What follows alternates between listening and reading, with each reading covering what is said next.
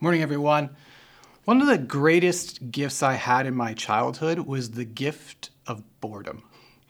Uh, I was the third of four siblings, and so growing up, uh, we did a lot of made up games, and that's where boredom is really a gift. Allows for your creativity to come up.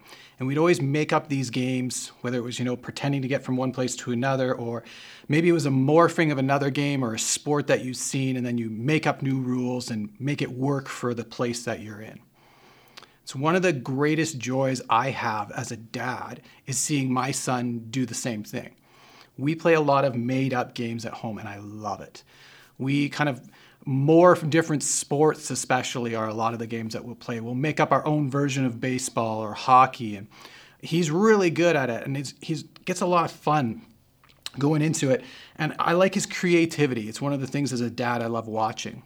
And my son's got a really good attitude when he plays games, but I have noticed he's kind of picked something up from me. He can be a little competitive uh, when it comes to playing a sport or a game. And so when we play together, it's funny as we're making up rules at the beginning and we start playing our game. If he's losing, it's not uncommon that a new rule suddenly gets made. And it just so happens to be that oftentimes these rules are more advantageous for him to be able to win.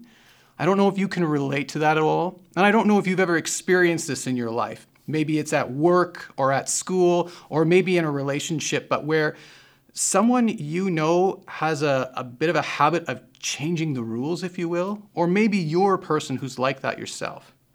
This was the issue that Paul was facing and, and began to address uh, with those at the church in Colossae as we continue through our study of the book of Colossians as we're in chapter 2. And uh, thank you to the Bahoon family for doing our reading this morning of the passage that we're going to be jumping into right here. And so, with that, Paul had three warnings for these young Christian converts in Colossae that we're going to be discovering through our passage today, starting in verse 16. So, in verse 16 and 17, it says this So don't let anyone condemn you. This word so can also be translated as therefore. Don't let anyone condemn you for what you eat or drink, or for not celebrating certain holy days or new moon ceremonies or Sabbaths, for these rules are only shadows of the reality yet to come. And Christ Himself is that reality. This word so or therefore, it helps connect this passage that we're about to study today with the previous passage that Pastor Brennan did a great job of, of just opening up last week. But I want to read from you uh, verse 14 and 15 that came immediately before this. So Paul's building off of this groundwork and foundation as he says this You were dead because of your sins and because your sinful nature was not yet cut away. Then God made you alive with Christ, for he forgave all our sins. He canceled the record of the charges against us and took it away by nailing it to the cross.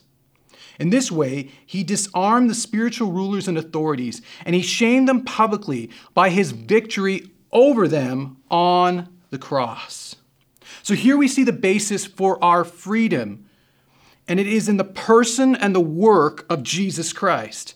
He has canceled your debt and my debt because of our wrongdoings, our sin on the cross.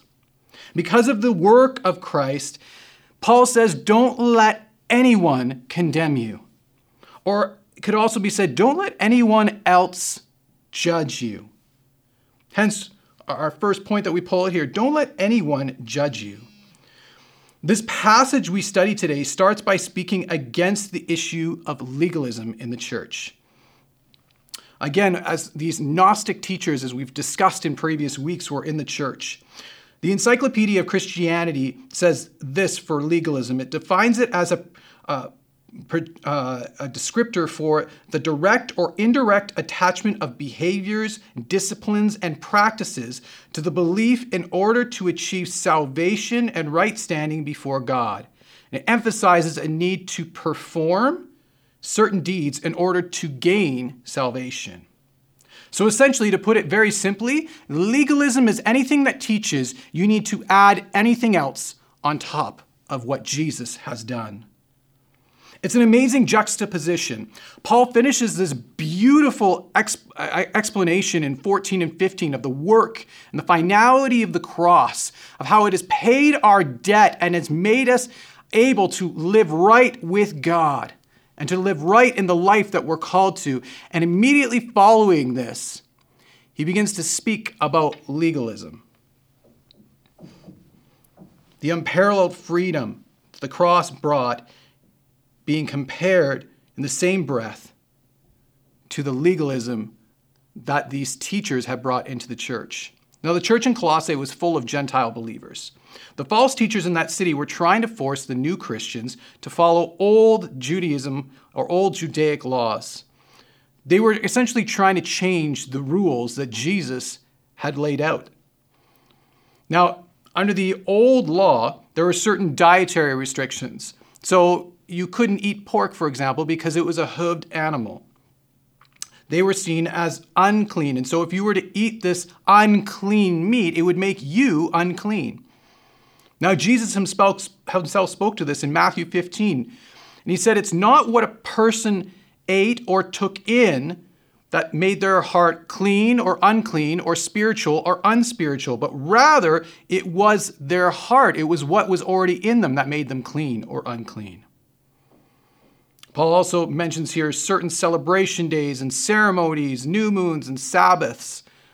Again, going according to the Jewish calendar of certain things that were really only a shadow leading up to what would be Jesus. And the Jewish Sabbath always rested on the seventh day. God asked that in creation that we take the seventh day to rest. And so, for those who follow Judaism, they have their day to rest, their holy day is Saturday.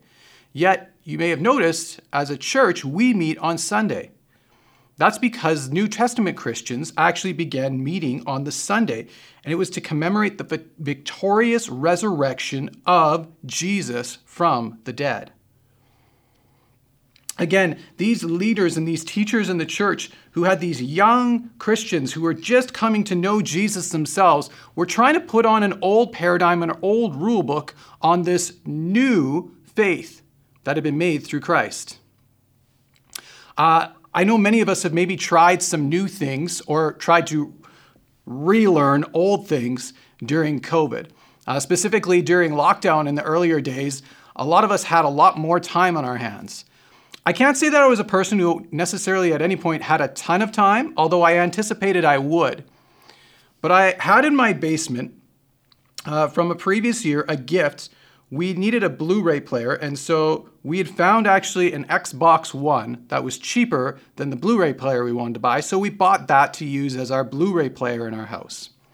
Now, the last time I was relevant when it came to video games would be back with the N64 in the 90s. And so it had been a long time since I was really a gamer, but I thought, you know, given COVID, maybe I'll have more time. And my brother in law, who works for a video game company, graciously gave me a copy of NHL 2020. So I thought maybe I'll get into this and maybe I should play video games a little bit again and try that out as a different hobby to do during, during lockdown. I didn't play very much. Part of that is because I was horrible. First of all, the remote was very different. Uh, the graphics that I had used for the last hockey game where I was actually really good at would have been around NHL 95. I liked that they had the option of actually changing the rules and the graphics on the new game so you can have it play like NHL 95, and I thought it was great. But for anybody else who would actually want to do it, it was such a downgrade, the quality of the graphics and the gaming. But I liked it because it was familiar to me. It made sense. And essentially, that's what's going on in the church here is we have these leaders that even though what Jesus brought was totally better, they wanted to pull things back because they wanted to pull it back to where it made sense for them. Paul revealed that these Old Testament laws and commands were really only what he called a shadow of what was to come, and that was Jesus. See, in Old Testament practices, the temple that people went to worship was really based off the blueprint of God's heavenly throne room that we were now invited to access through Christ. We see the practice of animal sacrifice in the Old Testament. Again, this practice was only a shadow foretelling of what Jesus would ultimately do as he paid with his own blood the true price and penalty for our sin. The laws and commands of the Old Testament were meant to just keep us in line with God's desire for life, but yet they weren't totally complete. All they were able to tell us was what to avoid. Warren Wiersbe writes this. He says the law was a schoolmaster that helped to train and disciple Israel in the childhood of the nation, preparing the people for the coming of the Messiah. Now that Jesus had come, the schoolmaster was no longer needed to perform the same function. I like to think of it this way if you've ever gone bowling, if you're not very good, I, have seen this often where some people are really afraid and their focus just becomes not wanting to get their ball in the gutter. Yet there's this great thing that you can do, and usually it's only safe for like children under six. But you can actually have the lanes put down covers over the bumper. And this is, uh, if you work with me here, this is actually a great illustration for what Jesus has done for you and me. See, the law allowed us to focus on making sure of, or knowing the parameters of how not to go in the gutter, but really the whole goal of the game is to get the ball down the middle and try and get a strike. Jesus' sacrifice on the cross changed the entire paradigm. And what God wants for you in your life is not simply to try and avoid the gutter. And so he's put down those bumpers and he said, I have paid what you could not pay. And your life is not simply about trying to avoid, but rather what God wants for you and what the New Testament calls the fullness of life in Christ is pursuing the middle of the lane and pursuing God. That's his call for you. Some of you have lived your life just focused on try not to get in the gutter. And God's desire for you is life to the full. Unfortunately, as humanity, though, we tend to be drawn, even though we say we aren't, we tend to be drawn towards religious practice. It's because it's a way of making us feel like we're doing something. It, it feeds our sense of pride and ego and makes us feel like we're in control. See, while God's free gift is amazing, it also makes it very clear that God is the only one in control. And many of us struggle wanting to keep that control ourselves. The flesh is weak when it comes to doing spiritual things, but it is strong when it comes to practicing religious rules and regulations. And somehow adhering to the re- religious routine inflates the ego and makes us feel content, makes us feel self righteous. You see, many in the church in Colossae, they really liked playing NHL 95, if you will. And they were working hard to make sure everyone else played by those same rules because that's what made sense to them and that's what made them feel like they were in control. See, in this life, we can feel like we can somehow earn. If we could just somehow earn, that would be better because then we can own, then we're in control. And these added rules that they've added on to the all paying cost of the cross that we see in the previous verses of 14 and 15. What they really say is that Jesus' price on the cross for you was not enough. You also needed to add to it. And that's why Paul is specific, specifically speaking against it. See, the equation is this Jesus plus nothing equals everything. If you need to break it down to a math equation, that's it. There's nothing else needed in the equation. If Jesus has paid your debt, your life is no longer about simply trying to avoid sin. It's about pursuing Jesus. The bumpers are up, and you don't need to worry about the gutter anymore. You need to focus on Christ. Legalism, on the other hand, equals bondage and death. See, Paul's trying to make it perfectly clear people are not to be your judge. Some of you know very well the death that's brought with allowing people to judge over you and to seek others' approval. Whose approval have you been seeking in your life? Is it your parents? Is it a friend? Is it your boss or coworker? Is it your spouse? Who's the person that their opinion means everything to you and you realize you've been serving that opinion? Maybe you've already realized that trying to fill that void is like filling a bottomless cup. Trying to actually get to that point where that person will unequivocally approve of you and make you feel the worth that you so desire is a never ending pursuit where you will never arrive and you will never be good enough. See, we weren't made to gain anyone else's approval. If you are trying to earn the approval of someone else, if you're part of this church and you've been working to try and get the approval of your pastor, whether that's me or one of the other pastors on staff, because you believe that that will please God, I got some disappointing news for you. That doesn't help at all. James 4:12 says this, God alone who gave the law is the judge, and he alone has the power to save or to destroy. So what right do you have to judge your neighbor? God alone is the only judge that actually matters. So don't give the weight of, of others' words that should only be given to the words of God. Uh, right at the end of this statement in James 4:12 where it says, "So what right do you have to judge your neighbor?"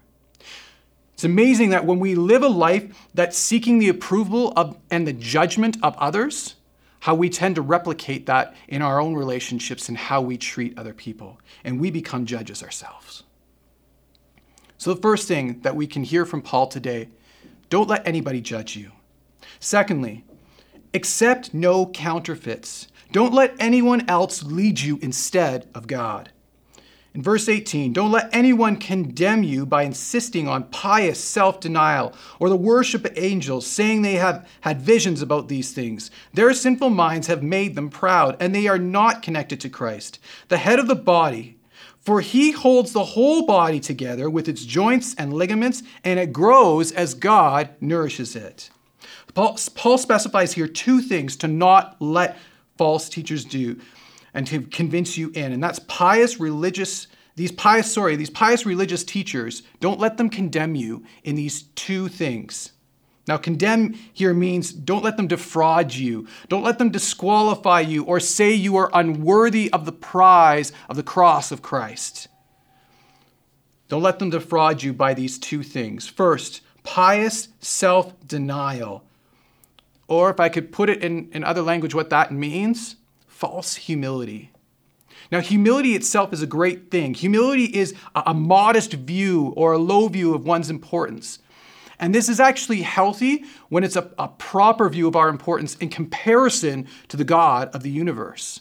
But that's not what Paul is telling them to avoid here. Rather, he's speaking to a false humility. Now, how do you tell uh, the difference between real humility and false humility? Real humility focuses on God. And so the humility comes as we recognize the greatness of God and us in comparison to Him. And with that, false hum- or real humility has the goal of seeking God's pleasure and His approval. False humility, on the other hand, focuses on the work of self with the goal of seeking others' admiration and approval. This is a, a wrong marking system. It's a wrong way of actually trying to quantify your worth if you're trying to do it by others' approval. That's like trying to find if you're a good accountant by how many hot dogs you can eat. It's completely irrelevant and doesn't make any sense. So, the first thing, false humility. Don't fall into that trap. The second thing, don't get defrauded by the worshiping of angels.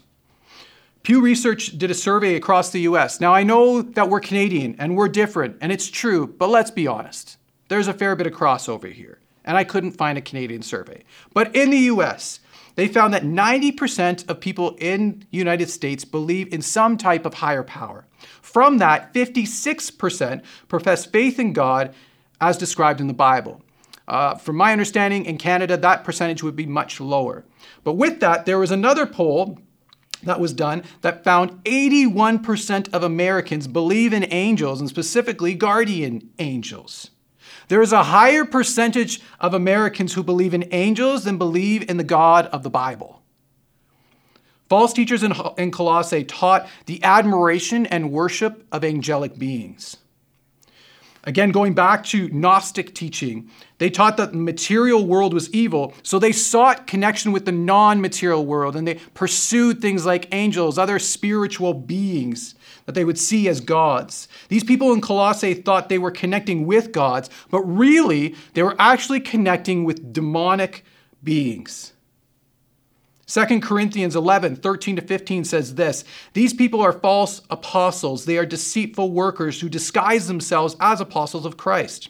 But I'm not surprised. Even Satan himself disguised himself as an angel of light. So it is no wonder that his servants also disguise themselves as servants of righteousness. In the end, they will get the punishment their wicked deeds deserve. Let me make this really clear. Angels are not worthy of your attention nor your worship.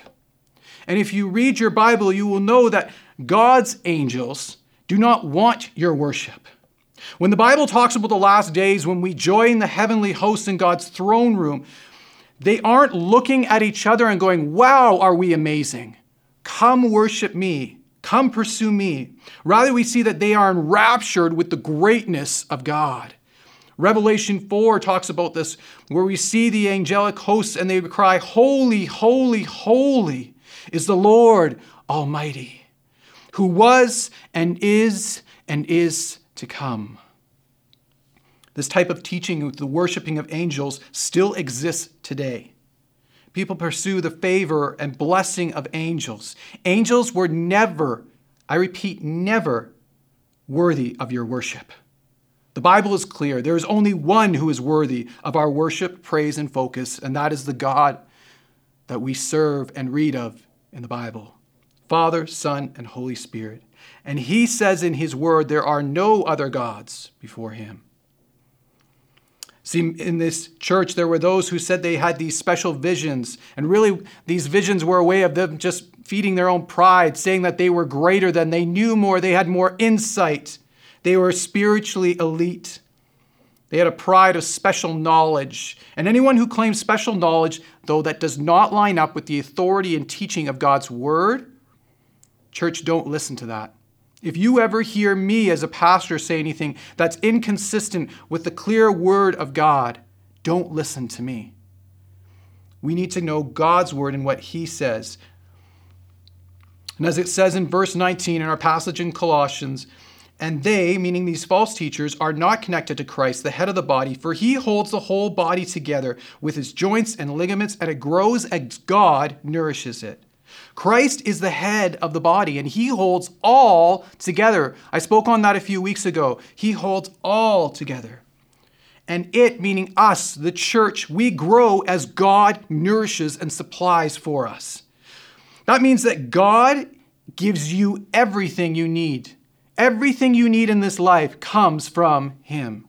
You don't need anything additional. If you ever watch those uh, seen on TV ads for various types of products, they always make it seem like you absolutely need this, and you get something in the mail and it's just pure garbage. It doesn't serve any real need. This world is full of salesmen who are trying to tell you what you need in your life. But the Bible says it clearly there is nothing that you actually need outside of God. So don't buy anything from anyone who tries to sell you something outside of Jesus. You don't need to add anything to him. Jesus plus nothing equals everything. Some of us get bought into this if I would only give to this cause, if you would only change this behavior, then God would love you more. Then you would be closer, or then you would somehow earn or attain some type of spiritual level in your life. Then you could earn your salvation. If I would only give a little bit to this organization, or I'd already volunteer my time, or I'd start doing this good deed. Jesus plus nothing equals everything. There is no penance, no prayers to the saints, nothing that you can do that can add to his love and favor that is available only through the cross of Jesus Christ. Jesus said in Matthew, Blessed are the poor in spirit. When he's saying, Blessed are the poor in spirit, he's not saying those who are financially poor. He's saying, Blessed are those who recognize the futility within their own works, who recognize that they are unworthy of God, who see that they are unable of attaining the salvation, the forgiveness, and the freedom they so desperately need. For theirs is the kingdom of heaven. See, when we recognize that in ourselves we have nothing, it brings us to the point of really actually recognizing our need for Jesus. He has everything you need. So finally, this brings us to the last thing we see, which is live under the freedom Christ has brought you. In verse 20, you have died with Christ, and he has set you free from the spiritual powers of this world. So why do you keep on following the rules of this world, such world, such as don't handle, don't taste, don't touch? Such rules are mere human teachings and things that deteriorate as we use them. These rules may seem wise because they require strong devotion, pious self denial, and severe bodily discipline, but they provide no help in conquering a person's evil desires. Asceticism was a practiced rigorous self denial and even self mortification in order to become more spiritual. See, you are dead to this world, Paul says. So why are you still trying to follow the rules of this world? Now, when he says don't follow the rules of this world, he doesn't mean ignore the laws of the land you live in. He's not saying, okay, the next time you go to an intersection and the light is red, don't stop. You don't follow the rules of this world. That's not what he's saying. In fact, we see in Scripture Jesus himself talk about give unto Caesar what is Caesar's. He talks about paying our taxes. He talks about being a good citizen. We still follow the rules of our land you can't manipulate scripture to try and appease yourself so you can just disobey laws. But what he's saying is, you are called to a higher kingdom, a higher law. Don't sell out for these lesser things. For example, in 1 Timothy 4 8, Paul himself says physical training is of some value. Your heavenly citizenship does not revoke your responsibility of being a good citizen. Rather, Paul encourages here not, not, to, uh, to not keep following the rules of this world. He's speaking the man made structures we created to try to restore our own brokenness. Rules that we set up to somehow earn God's favor, that we've just building our karma. That's not consistent at all with the teaching of the Bible, the life of Jesus. The rituals that we put in to try and gain control Control, that's a, that's a big word, isn't it? That's something we all struggle with. Goes on to say here at the end of this passage, it says, All these rules, they provide no help in conquering a person's evil desires. You don't get rid of the evil that's in you. You don't get rid of the desires, the addictions, simply by your own practice, devotion, or own willpower. If that was true, none of us would struggle with addictions. The reality is, is that's not in ourselves. If you've ever done any type of addictions program, AA, for example, even though it was once a Christ rooted program, it's moved away from that, but still there is a recognition you need some type of higher power, a divine power. What you need is a Savior who is actually able to conquer the rulers, the slave masters that you've allowed into your life. And you don't possess that on your own. Your self based rules won't bring you salvation nor freedom from your sin or addictions. If you could gain salvation and freedom, you would have already. Only God can, because the cost of your sin can't be paid by your acts of sacrifice. They're not good enough. Folks, we need to know that. They're not good enough only by the work of the cross. Hence, the Bible teaches clearly that it is by grace we are saved, not by our works, but only by the grace of God through Jesus on the cross. God has offered you freedom today freedom through his gift of grace, salvation through Jesus. So, church, as I close, can I encourage you don't let anyone else judge you because there is only one judge. Don't seek the approval of others, but only the one that matters God. Don't add to the rules and don't let anyone add rules unto you. It's simple. Accept Jesus, know Jesus, follow Jesus. That's it. And finally, don't let anyone rob you of the life that is available through Jesus and Jesus only. Let me pray with you. Heavenly Father, thank you that you've called us. I just want to pray this morning for some of us, maybe we've bought into some of those questions, some of those lies. And I just pray in this moment, God, maybe we even need to confess where we've added to the equation. We've said Jesus plus something else equals. We just want to give those things to you and say, God, I don't, I don't want to follow that anymore. Jesus, I don't want to live my life just trying to get out of the gutter. I want to pursue you. And maybe for someone this morning, they've never even made that decision, and it's just as simple as confessing that on our own, we are unworthy, that we have sin, we have done wrong. We need your forgiveness. Father, would you forgive our sins? Thank you for your gift of Jesus on the cross. And help us to not just pursue avoiding things. Let us pursue you with all of our lives, that you would be our leader and our guide. In Jesus' name, pray. Amen.